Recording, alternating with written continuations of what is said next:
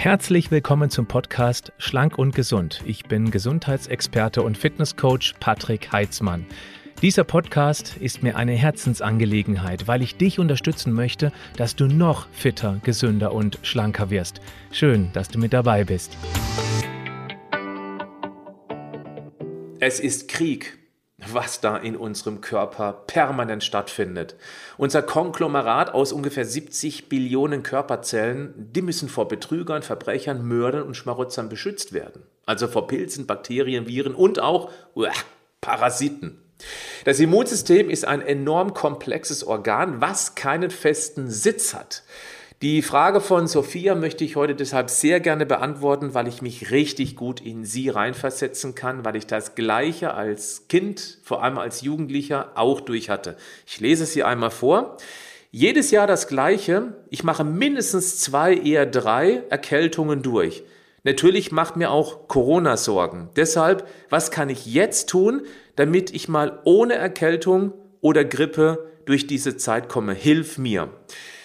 Ganz kurzer Rückblick, der Grund, warum ich mich ja mit diesem Thema seit meiner Jugend intensiv auseinandersetze, also mittlerweile auf über 30 Jahre Erfahrung zurückblicken kann, lag genau darin, dass ich ebenfalls mindestens zwei, drei, manchmal auch viermal krank war. Und das eben auch nicht nur im Winter, auch im Sommer. Warum? Weil ich mich katastrophal ernährt habe. Deswegen kann ich mit ganz großer Gewissheit sagen, dass ein Lebensstil, mein Lebensstil damals, der extrem süß war und eiweißarm und auch Ballaststoff- und Vitalstoffarm, definitiv einen großen Einfluss auf einen Krankheitsverlauf haben kann.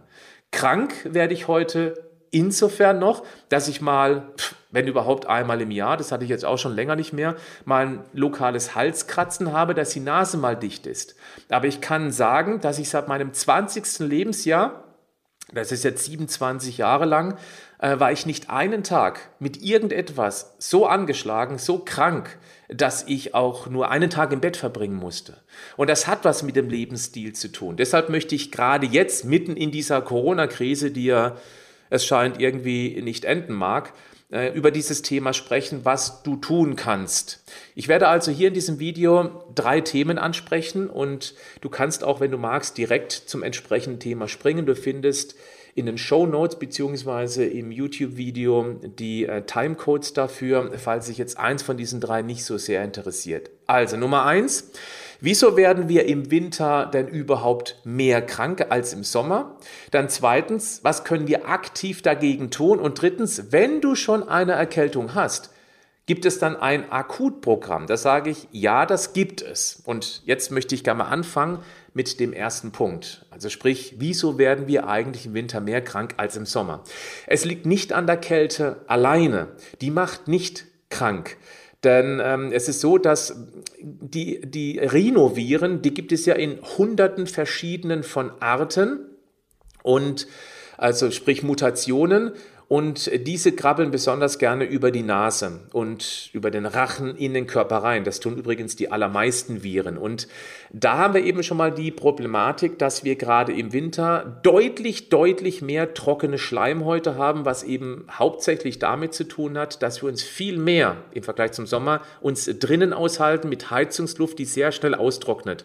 Und schon ein etwas ausgetrocknete Schleimhaut macht es den Viren drastisch einfacher, diese Barriere zu überwinden. Das ist ein ganz wichtiger Punkt. Es gibt auch diesen Mythos, dass sich Viren bei niedrigen Temperaturen besser vermehren können, aber nach aktuellen Studienlage ist das so nicht richtig.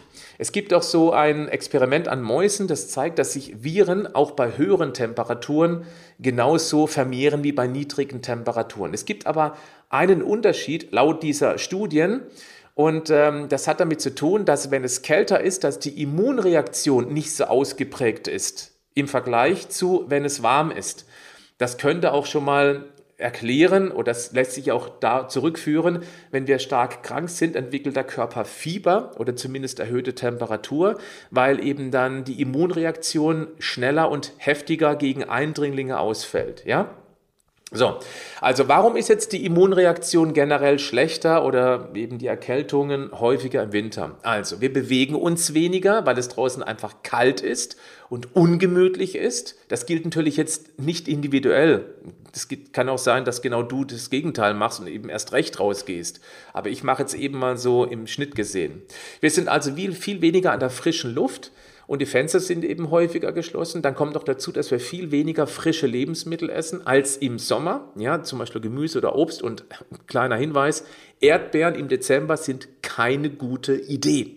Nein, ganz bestimmt nicht. Denn die kommen dann aus äh, Übersee und ähm, ja, die sind häufig dermaßen mit Pestiziden belastet. Also Erdbeeren sind die Früchte, ähm, das Obst, was am meisten generell mit Pestiziden belastet ist. Also so viel Pestizide, dass möglicherweise zu Weihnachten, wenn es Licht aus ist, die Leber im Dunkeln weiter leuchtet. Spaß. Okay. Dann auch im Winter haben wir generell eher weniger Nährstoffe in den Produkten, weil sie eben von Ausland transportiert werden. Transportwege heißt Licht, Luft und Wärmeexposition. Also haben wir dann etwas weniger Vitalstoffe drin im Vergleich zum Sommer, wenn man es relativ frisch aus der Region bekommt. Das wirkt natürlich auch. Ähm, und dann kommt eben ganz klar dieses Thema Vitamin D dazu. Und das macht sehr viel aus. Im Sommer haben wir zumindest die Chance, weil wir ja alleine schon häufiger draußen sind, dass wir etwas mehr Vitamin D produzieren. Etwas ist bewusst gewählt, weil viele Menschen sich im Sommer ja zukleistern mit Sunblocker was aufgrund der Hautkrebsgefahr durchaus auch sinnvoll sein kann. Die Problematik ist nur, dass wir schon bei einem Lichtschutzfaktor von 8, und wer nimmt denn heute schon nur 8, dass wir da schon eine 99-prozentige Rückabsorption, also Rückstrahlung von diesem UVB-Licht haben auf der Haut. Und genau das brauchen wir, um eben Vitamin D mit Hilfe von Cholesterin in der Haut zu produzieren. Im Sommer haben wir noch die Möglichkeit. Im Winter, selbst wenn du nackt draußen, hoffentlich sozialverträglich, rumlaufen würdest, auch in der Mittagssonne, die Sonne steht so tief am Horizont, dass nicht genügend UVB-Licht durch die Atmosphäre durchdringen kann, um eben ausreichend Vitamin D zu produzieren. Und deswegen haben 80 Prozent der Deutschen, und das sagt nicht ich, das sagt das Robert Koch Institut, und ich glaube, die gehen da sehr konservativ an diese Geschichte ran, 80 Prozent der Deutschen haben zumindest in den Wintermonaten einen deutlich, einen signifikant zu niedrigen Vitamin D-Spiegel. Und das ist etwas, was ich schon lange ankreide, auch in der Corona-Krise, dass eben auch nicht mal offiziell darauf hingewiesen wird und einfach mal ein Test auch vom Staat bezahlt wird. Wenn man überlegt, wie viele Corona-Tests bezahlt werden, was dann unglaubliche Summen kommen, wäre sehr interessant, auch ein einziges Mal den Vitamin D-Status bestimmen zu lassen, um eben danach gezielt aufzufüllen. Und Vitamin D-Supplementation ist extrem günstig. Das wäre zumindest ein weiterer, aus meiner Sicht, sehr wichtiger Baustein in dieser Zeit, um eben dann über den Winter einigermaßen gesund zu kommen. Denn im November, Dezember kann es ja noch sein, dass wir noch Restvitamin D durch einen sonnenreichen Sommer haben, also zumindest in der Theorie. Aber selbst die, die volle Speicher im Sommer aufgebaut haben, die haben dann im Januar, Februar, März sehr, sehr leere Speicher.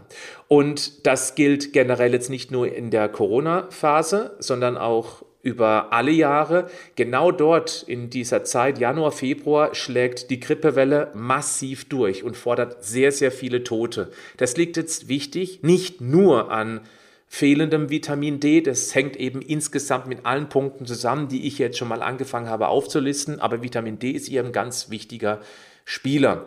Dann eben nochmal, jetzt komme ich zurück, trockene Heizungsluft. Das trocknet eben die Schleimhäute aus. Und das ist die erste und wichtigste Abwehrbarriere überhaupt.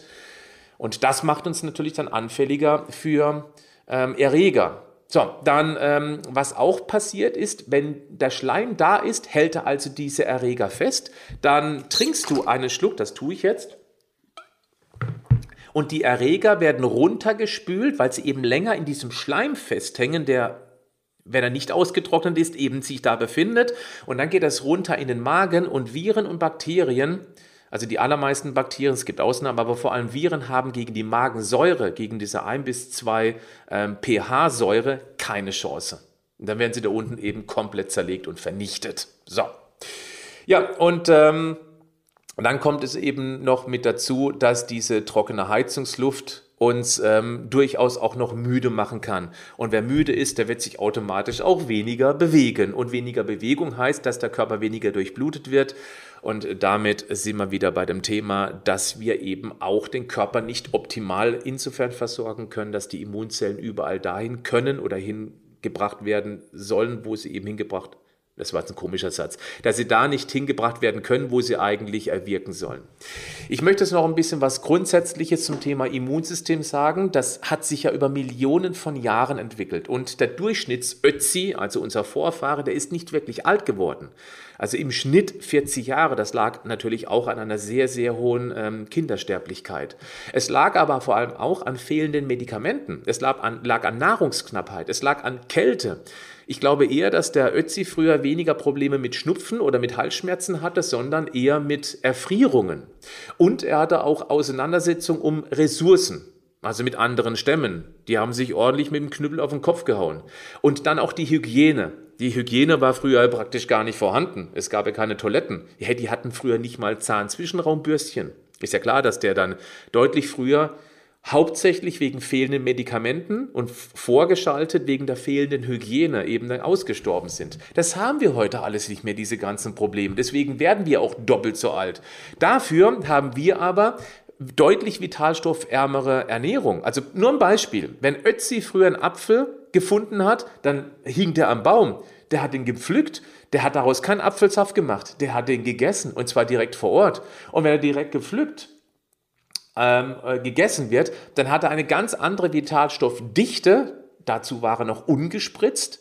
Und ähm, ja, das waren natürlich alles große Vorteile, dass der eine sehr gute Versorgung grundlegend mit Vitalstoffen hatten, hatte. Natürlich zyklisch, unterschiedlich, im Winter weniger als im Sommer, aber im Sommer konnte er eben dann seine Ressourcen, seine, seine Immunkraft aufbauen, um eben dann über den kargen Winter zu kommen. Dann haben wir heute natürlich auch viel zu viele schlechte Kalorien. Also wir haben nicht diese Unterversorgungsproblematik. Es gibt ja mittlerweile mehr übergewichtige Menschen auf der Erde als untergewichtige. Das hat sich irgendwann die letzten Jahre verändert. Ähm, ja, und natürlich auch Bewegungsmangel heute. Das hatte Ötzi früher auch nicht. Und was noch dazu kam, das darf man auch nicht vergessen, jährlich werden unzählige neue chemische Verbindungen erfunden und ähm, in den Markt gebracht. Wir haben heute eine sehr, sehr große Schadstoffbelastung im Vergleich zum Steinzeitmenschen. Früher gab es kein Schwermetall im Fisch und das gibt es heute definitiv. Früher gab es auch kein Glyphosat, ein Pflanzenschutzmittel beispielsweise. Und deswegen hatte eben auch der Körper früher weniger mit solchen Schadstoffen zu tun, um die abzuwehren, zu entsorgen, zu binden, zu entgiften im Vergleich zu heute. Das darf man auch nicht vergessen. Die Schwermetallbelastung, die hat ja vor allem deshalb zugenommen, weil eben auch die Erdölförderung vor ungefähr 200 Jahren begonnen hatte. Und äh, durch das Erdöl haben wir heute auch Mikroplastikproblematik, weil durch Erdöl wird ja auch Plastik produziert und wir haben heute Mikroplastik. Das gab es ja früher null, überhaupt gar nicht. Und der Ötzi früher hatte garantiert einen sehr guten Vitamin D-Level. Klar, da war den ganzen Tag draußen, da war nicht in der Höhle. Klar, da war es auch langweilig. Ja. ähm, deswegen hatte er einen guten Vitamin D-Level. ja, so. Und wir haben heute eine deutlich höhere Gesamtviruslast, weil wir von einem in den anderen Kontinent mit Flugzeug reisen können und das innerhalb von wenigen Stunden. Dafür hatte Ötzi früher Jahre gebraucht. Das darf man dabei auch nicht vergessen. Das wollte ich nur mal ganz kurz als Umriss machen, was sich von früher zu heute verändert hat.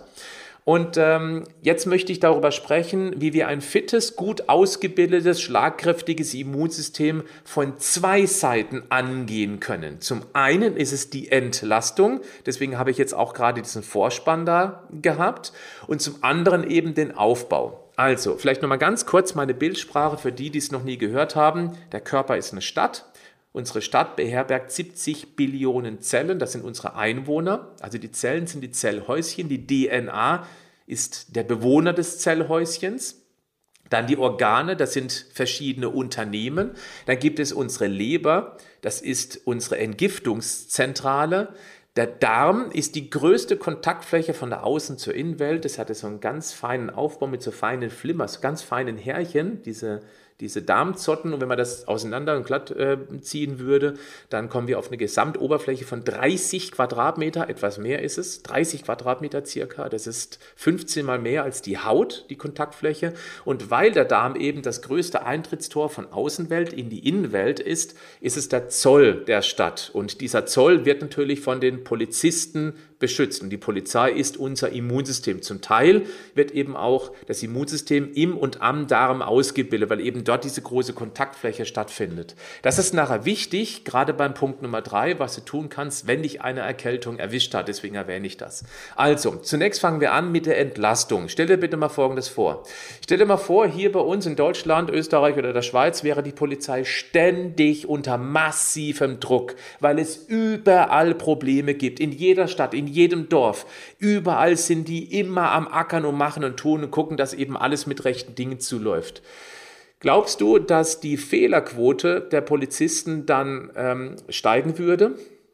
Ist keine Raketenwissenschaft, oder? Also die Chance oder die Gefahr, ist glaube ich das bessere Wort, ist deutlich größer, dass die eben dann auch zu schwach gegen potenzielle Eindringlinge, Verbrecher, Betrüger vorgehen, beziehungsweise auf der anderen Seite zu hart gegen eigentlich friedliche Bürger. Und das ist jetzt der Bezug zur Autoimmunerkrankung. Oder auch völlig übertrieben gegen ungefährliche Eindringlinge, gegen Pollen oder gegen Hausstaub. Also Hausstaub ist nicht wirklich potenziell gefährlich für unsere Gesundheit. Und äh, wenn die Polizisten zu stark mit Pfeffergas, mit Pfefferspray dagegen vorgehen oder anders mit Histamin, dann ist es das, was wir als Allergie wahrnehmen. Also eine überforderte Polizei, weil die zu viel zu tun hat, die fördert eben auch Autoimmunerkrankungen, Allergien und auf der anderen Seite geht es möglicherweise eben, geht es nicht richtig gegen wirklich gefährliche Eindringlinge vor. Und deswegen ist ganz wichtig, dass sie eben ähm, entlastet werden, dass unser Körper, unsere Stadt mit potenziellen Schadstoffen entlastet werden. Und die sind reichlich. Die Liste, die ich jetzt aufzähle, ist ganz sicher nicht vollständig, aber ich versuche mal ein paar zusammenzubringen. Also fangen wir an mit Umweltgiften klassische Umweltgifte. Ja. Zum Beispiel auch Radonbelastung im Boden, die ja anscheinend für 5% der Lungenkrebsfälle ver äh, verantwortlich sein soll und ähm, was aus dem Boden ausströmt und sich im Keller kumulieren kann. Ich habe zum Beispiel in meinem Haus auch eine deutlich erhöhte Radonbelastung. Ähm, deswegen lüfte ich auch sehr viel. Aber weil ich mich insgesamt sehr gesund ernähre, sehr guten Lebensstil habe, ist es nur eine mögliche Gefahr. deswegen mache ich mir da auch keine Sorgen. Dann Kosmetika. Das ist eine Belastung, wenn man sich permanent Lippenstift auf die Haut, äh, auf die Lippen oder eben äh, einschmiert mit irgendwelchen Sachen, auch mit Mikroplastik und so weiter, dann ist das eine zusätzliche Belastung. Ich erwähne das deshalb, weil man dagegen was tun kann. Es gibt ja solche Apps wie zum Beispiel ToxFox. Oder ich glaube, CodeCheck heißt die andere. Es gibt mittlerweile vielleicht auch neuere Sachen, die man sich kostenlos runterladen kann aus dem Google Play oder aus dem ähm, iTunes Store. Und dann kann man seine Produkte abscannen und gucken, ob da potenziell schädliche Stoffe drin sind. Dass man eben mal die Kosmetika auswechselt. Das ist eine von vielen Möglichkeiten, den Körper zu entlasten. Dann haben wir Hormonrückstände beispielsweise im Wasser oder auch Medikamentenrückstände im Wasser. Das kann man doch nicht alles wieder aus der Umwelt rausfiltern. Das machen die Filteranlagen ähm, nicht. Also sprich die, die, ähm, die Klärwerke, das meinte ich. Also Filteranlagen im Haus. Ein Hausfilter, das macht durchaus Sinn, weil die können solche Restbestände durchaus rausfiltern, um den Körper zu entlasten. Pflanzenschutzmittel, auch die, kann man das wirklich alles wieder aus dem Trinkwasser rausholen, wenn es mal draußen aufgebracht ist? Also ich sage, nein, geht nicht.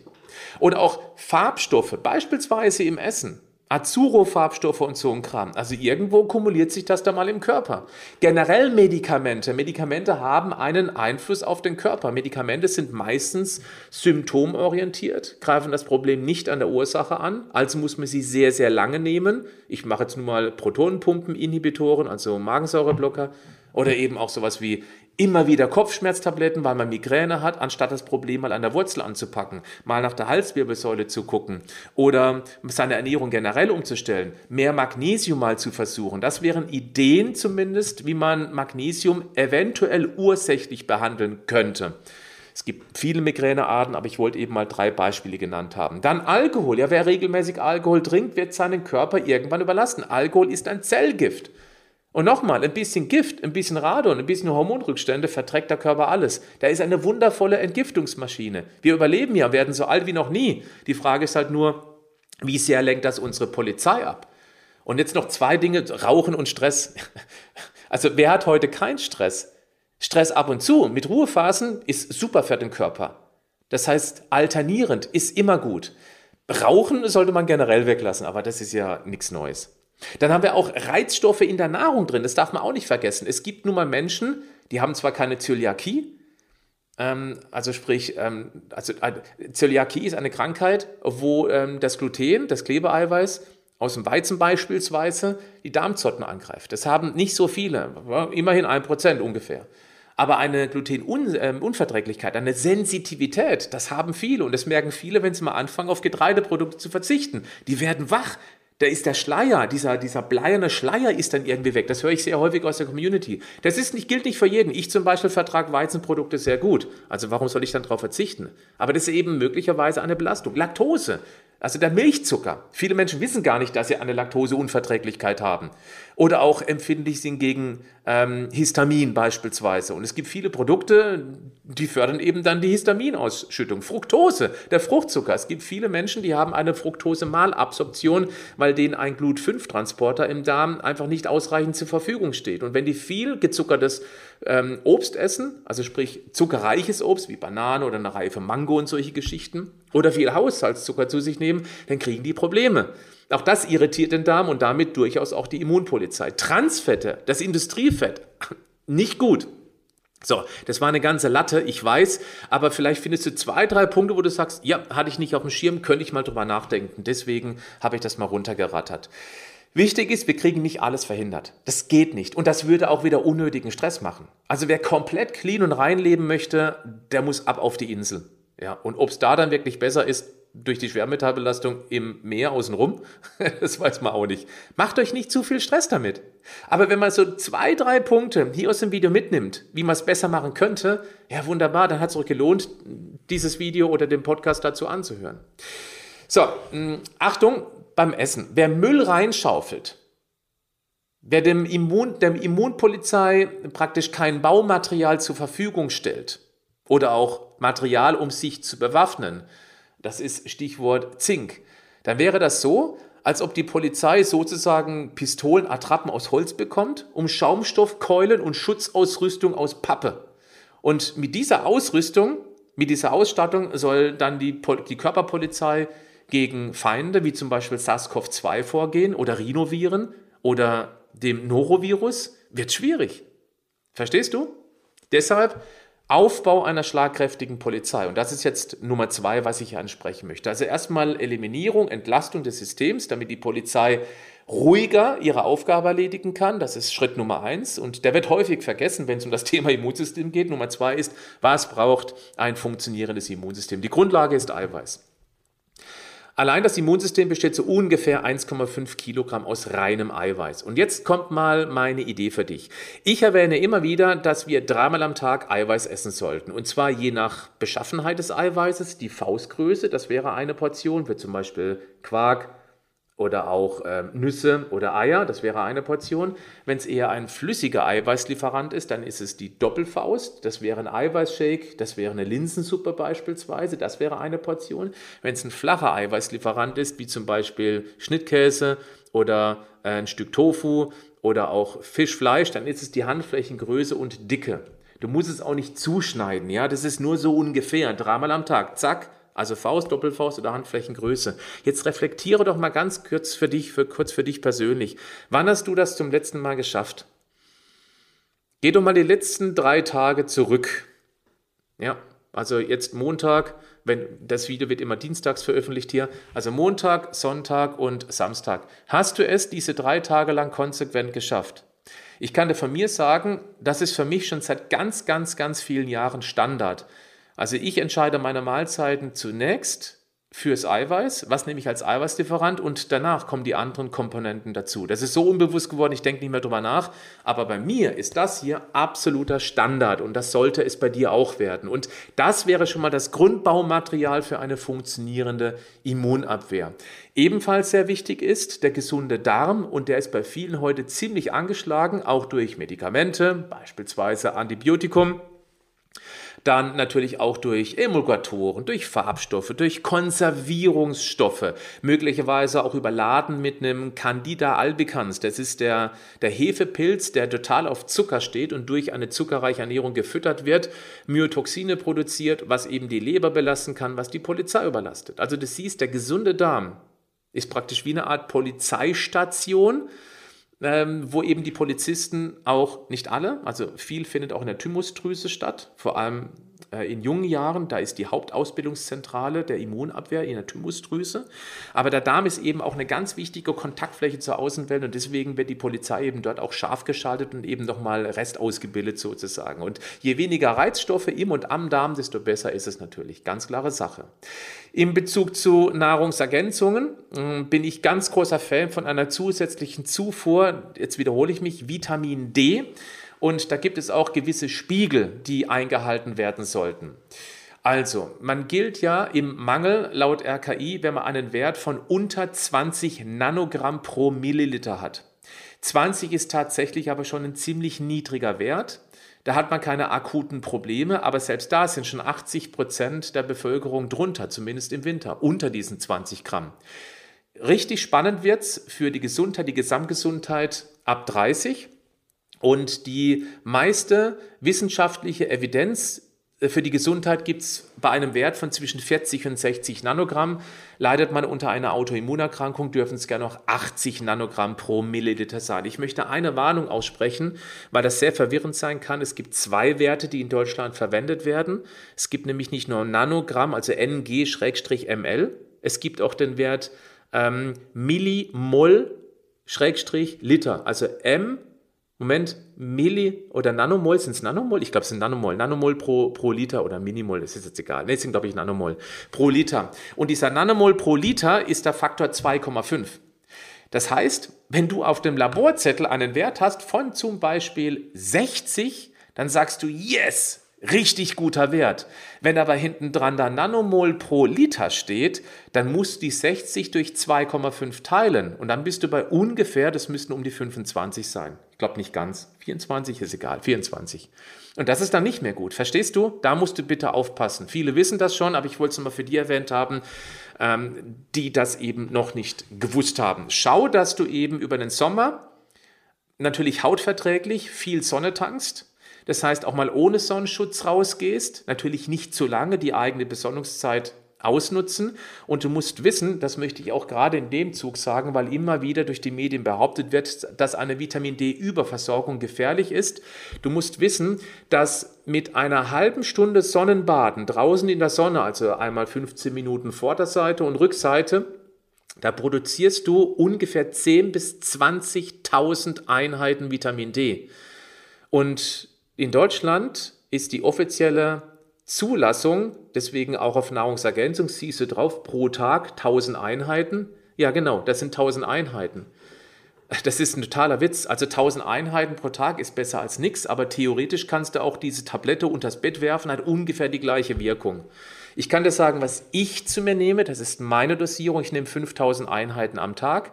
Wenn du 3000 Einheiten am Tag nimmst, das ist zumindest die Erfahrung, die ich gemacht habe, bist du auf der sicheren Seite, vor allem über den Winter. Viele brauchen deutlich mehr. Ich kenne auch viele aus der Community, die nehmen 10.000 Einheiten am Tag und haben trotzdem nur einen moderaten Vitamin D-Level. Eher zu niedrig. Die nehmen dann auch mal zeitweise 20.000. Das, Achtung, das ist keine Empfehlung. Es gibt doch nichts pauschal.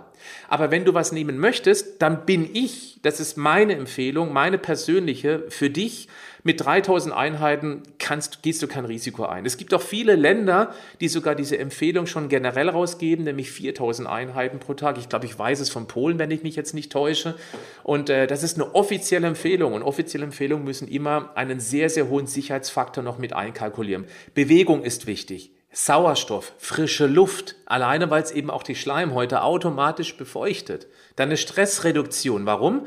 Weil Stress schüttet Cortisol aus. Cortisol hat eine immunsupprimierende Wirkung. Das bedeutet, das Immunsystem, zumindest das sogenannte erworbene Immunsystem, das gezielt gegen Krankheiten vorgehen kann, wird etwas heruntergefahren und das ange damit das angeborene Immunsystem eben freie Bahn hat und eben dann ähm, gerade sehr unspezifisch gegen potenzielle Eindringlinge, weil Stress bedeutete früher häufig auch Gefahr für Leib und Leben und kam es zu einer Verletzung, da war das nicht so sinnvoll, das spezifische, das ähm, erworbene Immunsystem eben nach oben zu fahren, sondern mehr das angeborene. Aber damit sind wir eben auch den typischen Viren äh, ausgesetzt, weil die, das, das erworbene Immunsystem, das reagiert vor allem eben dann auf Viren, mit denen das Immunsystem irgendwann mal in Kontakt gekommen ist. Und deswegen Stressreduktion ist mit Sicherheit einer der wichtigsten Faktoren, wenn man gut durch die Winterzeit kommen mag.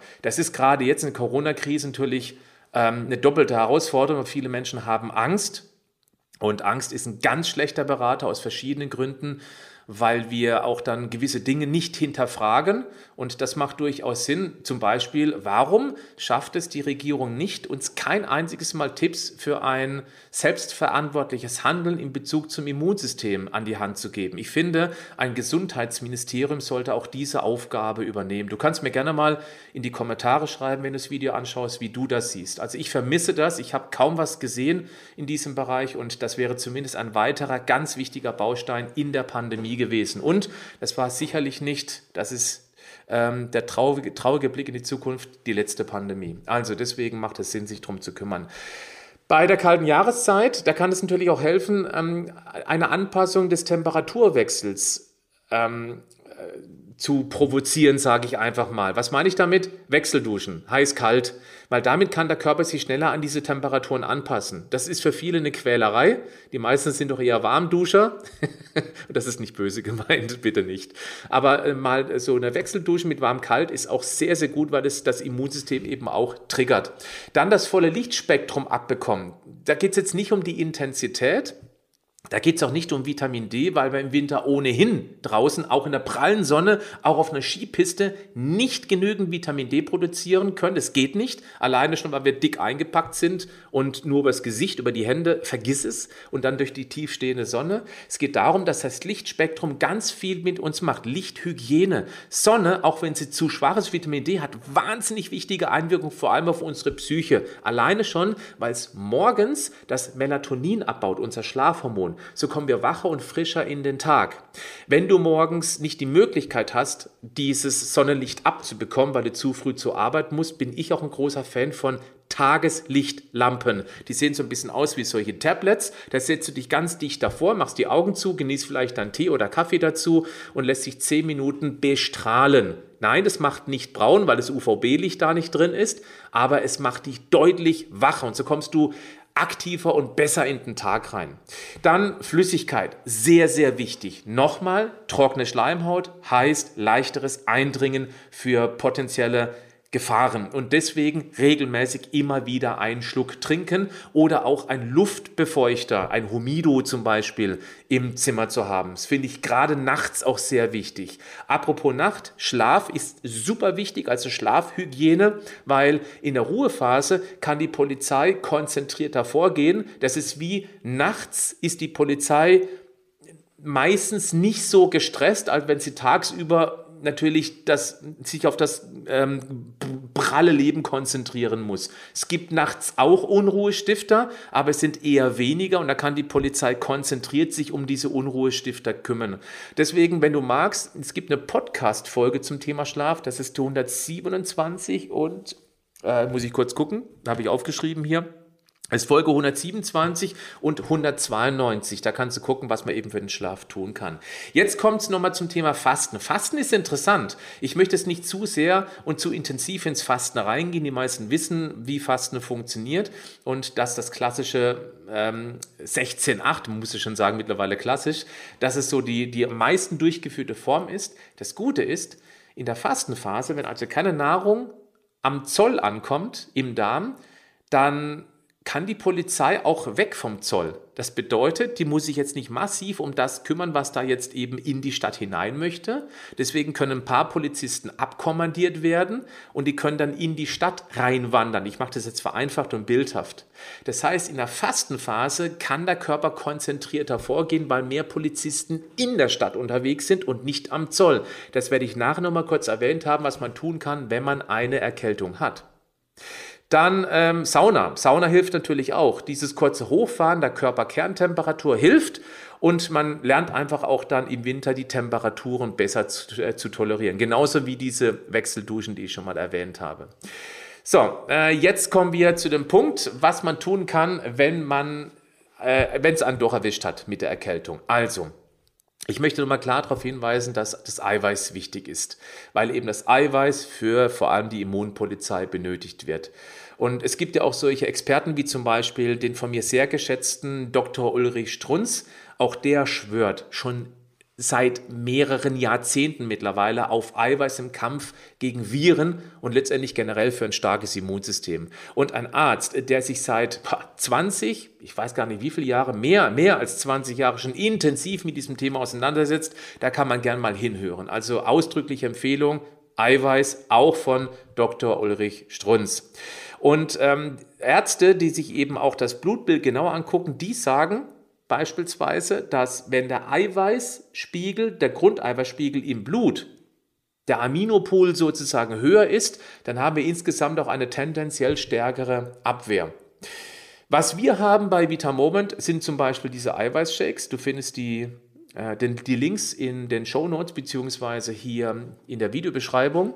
Und was wir auch haben, ist natürlich Vitamin D. Ich hau die Links einfach mal rein. Und wir haben auch ein Immunkomplex. Das haben wir noch gar nicht so lange im Programm. Aber wir haben es und die Resonanz ist richtig gut, weil wir da Stoffe drin haben, die genau dem Immunsystem helfen, um richtig bewaffnet zu werden. Ich möchte dir jetzt mal mein persönliches Akutprogramm, das ich seit 27 Jahren schon anwende, erwähnt haben und ich teile es häufig in der Community und habe sehr, sehr gute Feedbacks auf dieses Akutprogramm. Achtung, das ist das, was ich für mich tue. Du musst für dich selbst entscheiden, ob du die Verantwortung tragen möchtest, das mir nachzutun. Ja? Also, ich sage nur, bei mir funktioniert es hervorragend. Wenn ich merke, da kommt was, wenn meine ganze Familie um mich herum, ich meine, ich habe zwei kleine Kinder, beide in der Schule und auch meine Frau. Und wenn Kinder in der Schule sind und auch früher natürlich in der Vorschule und Kindergarten, dann bringen die permanent was mit nach Hause, was ich gut finde, weil so wird das Immunsystem trainiert. Also ich sage immer, wenn ich so ein leichtes Halskratzen bekomme, dann sage ich, yes, das ist jetzt wieder das unangenehm, klar. Das ist jetzt wieder Fitnesstraining, Krafttraining für mein Immunsystem. Okay? Das schon mal vorneweg. Das heißt, ich gebe dem eine andere Bedeutung. Ich gucke aber, dass es lokal bleibt, dass sich eben das Halskratzen nicht über die Lunge ausbreitet beispielsweise. Also muss es genau dort bekämpft werden, wo es stattfindet. Was, das, was sehr gut hilft, ist eine schlagkräftige Abwehr. Was ich also mache, ist, ich nehme drei bis viermal am Tag 25 Milligramm Zinkhistidin. Das ist eine organische Zinkverbindung, die wird gut aufgenommen, deswegen Histidin hinten dran. Auch den Link setze ich mal runter ähm, hier in die Shownotes und die Videobeschreibung. Das nehme ich immer zum Essen dazu, also drei bis viermal am Tag. Ich komme somit gerne mal auf 100 Milligramm Zink. Und ich nehme alle zwei Stunden 500 Milligramm gepuffertes Vitamin C. Warum gepuffert? Weil Ascorbinsäure kann den Magen reizen, das kann unangenehm werden. Und deswegen nehme ich das Hagenbutten gepuffert und damit macht es keine Magenreizung. Alle zwei Stunden in dieser, ich nenne es mal bei mir Akutphase, wo ich merke, okay, jetzt möchte er was kämpfen und jetzt gebe ich meinem Körper einfach dann diese Waffe. Und das hilft bei mir hervorragend. Und sobald diese Erkältungssymptome wieder nachlassen, dann reduziere ich dann von zum Beispiel dreimal Zink am Tag den nächsten Tag auf zweimal, dann wieder auf einmal Zink am Tag. Einmal Zink am Tag ist bei mir generell. Das mache ich immer zur Grundbewaffnung meines Immunsystems. Und was ich auch generell mache, ist einmal morgens, einmal abends, gerade in dieser kalten Jahreszeit, jeweils 500 Milligramm gepuffertes Vitamin C. Kleiner Tipp, nimm bitte Vitamin C nicht alles auf einmal. Warum? Weil der Körper nur eine bestimmte Menge an Vitamin C aufnimmt. Deswegen verteile ich es über den Tag, dass wir immer wieder mal einen guten Peak an Vitamin C im Blut bereitstellen können und nicht irgendwie drei Gramm auf eine Portion. Dann gehen zweieinhalb Gramm wieder sozusagen fast komplett flöten. Während ich krank bin oder wenn ich mich krank fühle, richtig krank bin ich ja Gott sei Dank nicht mehr gewesen. Oder das ist meine Empfehlung für dich, auch wenn du richtig krank bist, leichte Mahlzeiten. Nicht, dass der Darm eben noch schwer arbeiten muss mit sehr fettreichen, sehr kohlenhydratreichen, mit schlechten Kohlenhydraten reichen Mahlzeiten. Smoothie wäre wunderbar, einen selbstgemachten. Da darf auch gerne der Obstanteil ein bisschen höher sein, aber es sollte auch ein bisschen was Grünes mit drin sein. Dann, wie schon erwähnt, Eiweißshakes, das gehört bei mir immer dazu. Also jeden Tag gibt es bei mir mindestens einen Eiweißshake und wenn ich krank bin, dann auch einen zweiten. Du kannst auch Suppe essen, ja, dann Gemüsepfanne natürlich. Und genau das sorgt für eine Entlastung auf der einen Seite, aber für eine maximale Dichte an Vitalstoffen im Verhältnis zu den relativ wenig gelieferten Kalorien. Und das entlastet und versorgt den Körper auf der gleichen Seite. Es gibt auch diesen Spruch, der fällt mir gerade ein, mit Vitamin C, weil ich gerade davon hatte, dauert eine Erkältung eine Woche und ohne Vitamin C sieben Tage. Meine Erfahrung ist eine andere. Und das würde mich auch interessieren. Ob du Erfahrung gemacht hast mit, jetzt bleibe ich mal beim Vitamin C, ähm, ob du die Erfahrung gemacht hast, wenn du in der Akutphase Vitamin C genommen hast, ob die Erkältung dann etwas schneller in Schach ist, unter Kontrolle ist. Würde mich super interessieren ich habe das schon häufig mitgeteilt bekommen aus der Community, nicht von allen, ganz klare Sache, ist auch wieder sehr individuell, aber ich finde, es ist interessant, einfach mal zu beobachten, ist die Tendenz doch in diese Richtung, dass man mit gezieltem Einsatz, auch von Nahrungsergänzung, neben den anderen Maßnahmen, eine Erkältung schneller unter Kontrolle bekommt, weil ich weiß auch von vielen Menschen, die zwei, drei Wochen außer Gefecht gesetzt sind durch eine Erkältung. Was ist das für eine brutale Einschränkung und Lebensqualität?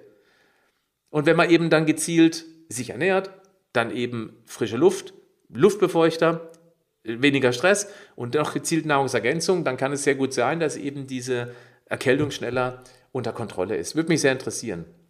Vitamin C fördert die Antikörperproduktion und die unterstützt auch die Bildung von Killerzellen. Und sie schützt auch die Zellmembran, Antioxidantien beispielsweise, ist ein Radikalfänger. Ja?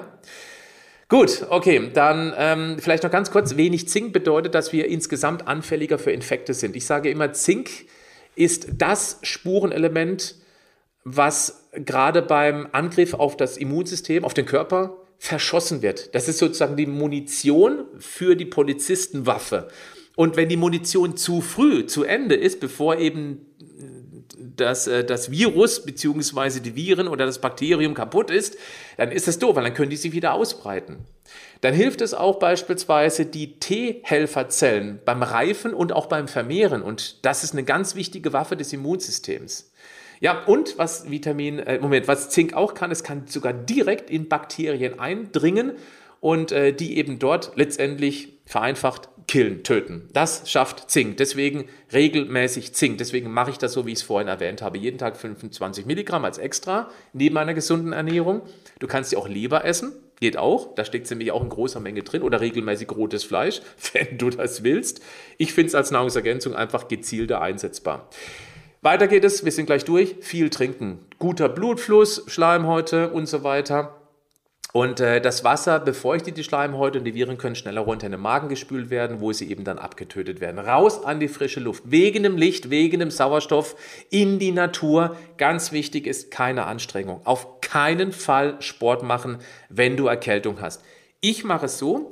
Achtung, jetzt wird es ein bisschen ekelhaft. Wenn du einen glasigen Nasenschleim hast, dann kannst du minimal Sport machen. Ganz ruhig, bloß nichts Anstrengendes.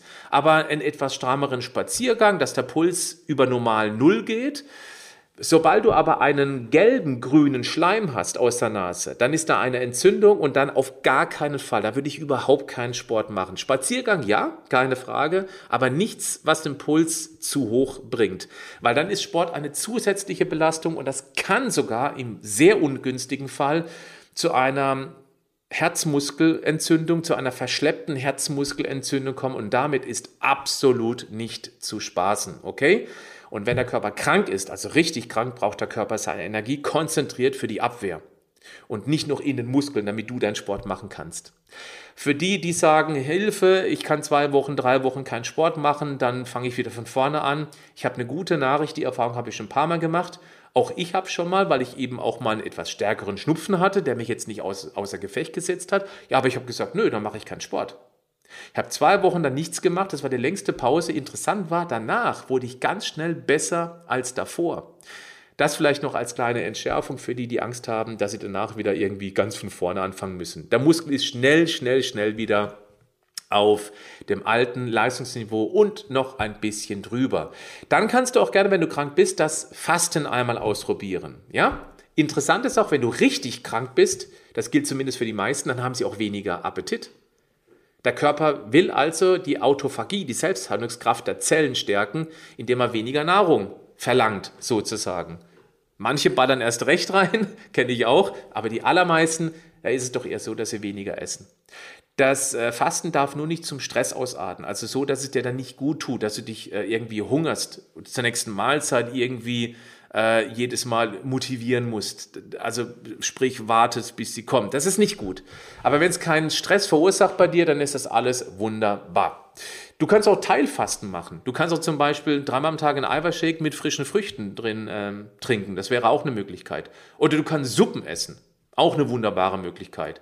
Du kannst einmal eine Suppe, einmal einen Salat, einmal eine Gemüsepfanne zu dir nehmen mit irgendeinem Eiweißlieferant. So, das war jetzt etwas länger, dieses Video. Ich hoffe, dass da zwei, drei Ideen für dich dabei waren. Es liegt mir sehr am Herzen, dieses Thema, auch wegen dieser aktuellen Situation, weil ich, das wiederhole ich, weil ich mich das ärgert, das sage ich, wie es ist, schon lange, schon von Anfang an, dass unser Gesundheitsministerium nichts in diese Richtung tut, außer ein paar allgemeine Tipps auf der Homepage. Aber sowas müsste öffentlich mal kommuniziert werden ähm, in irgendwelchen Talkshows. Überlegt man eine Talkshows mit richtig guten Ärzten. Und diese Ärzte, die Erfahrung damit haben, was kann man tun, wenn es einen erwischt hat? Ich habe noch nie so eine Talkshow gesehen, also zumindest nicht im deutschen Fernsehen. Und das finde ich schade. Wie siehst du das? Schreib es in die Kommentare. Und wenn es dich erwischt hat, was tust du? Schreib das auch in die Kommentare. In diesem Sinne, bleib gesund, aber mach auch etwas dafür. Und wenn du Lust hast, dann like dieses Video oder gib auch meinem Podcast mal eine Bewertung. Und noch besser wäre es, wenn du es mit den Menschen teilen würdest, denen du auch ein schlagkräftigeres Immunsystem wünschen würdest. Insbesondere für die Menschen, die Angst haben während Corona, wegen diesen ganzen Maßnahmen, was da alles gerade passiert. Ich glaube, da wäre es sehr, sehr wichtig, denen ein Gefühl von Hoffnung zu geben, dass sie auch was für sich tun können, neben den ganzen Maßnahmen. Wärst du damit einverstanden? Ja, dann teile es per WhatsApp oder schickt einfach auf diesen Knopf unten Teilen klicken und dann kannst du es über verschiedene Kanäle in, ähm, in deinen Verteiler schicken. Würde mich sehr freuen. Also, äh, lass uns gemeinsam die Welt ein bisschen gesünder machen. Jetzt aber nochmal, bleib gesund, aber genau, du weißt schon. Tschüss.